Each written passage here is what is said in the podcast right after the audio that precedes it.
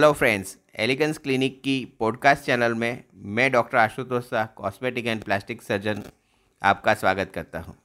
आज का जो टॉपिक है वो है बरीड पेनिस या हिडन पेनिस दोस्तों आप जानते हैं कि मेल में पेनिस जो है, वो यूरिनेशन के अलावा सेक्सुअल फ़ंक्शन में काम करता है काफ़ी सारी बार जो पेनिस होता है, वो उसकी एब्डोमेन की स्किन के अंदर काफ़ी सारा ढका हुआ रहता है तो वैसे में जो पेनिस है वो बाहर दिखता नहीं है पेनिस का साइज़ बहुत ही कम दिखता है।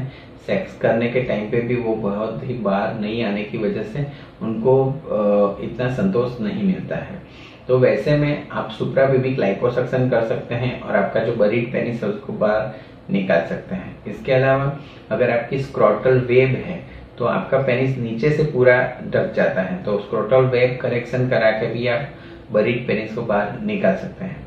इसके अलावा, अगर सही में पेनिस का लेंथ कम है तो आप जो उसकी लिगामेंट होती है, वो लिगामेंट को कट करके आप पेनिस की लेंथ सही में बढ़ा सकते हैं।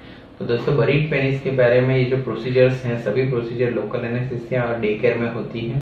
अगर आपको ये पॉडकास्ट अच्छा लगा तो आप इसे लाइक करें और फॉलो करें और हमें कांटेक्ट करने के लिए nine eight seven nine five, four six eight zero five. ये नंबर पे आप कॉल कर सकते हैं। Thanks for your time.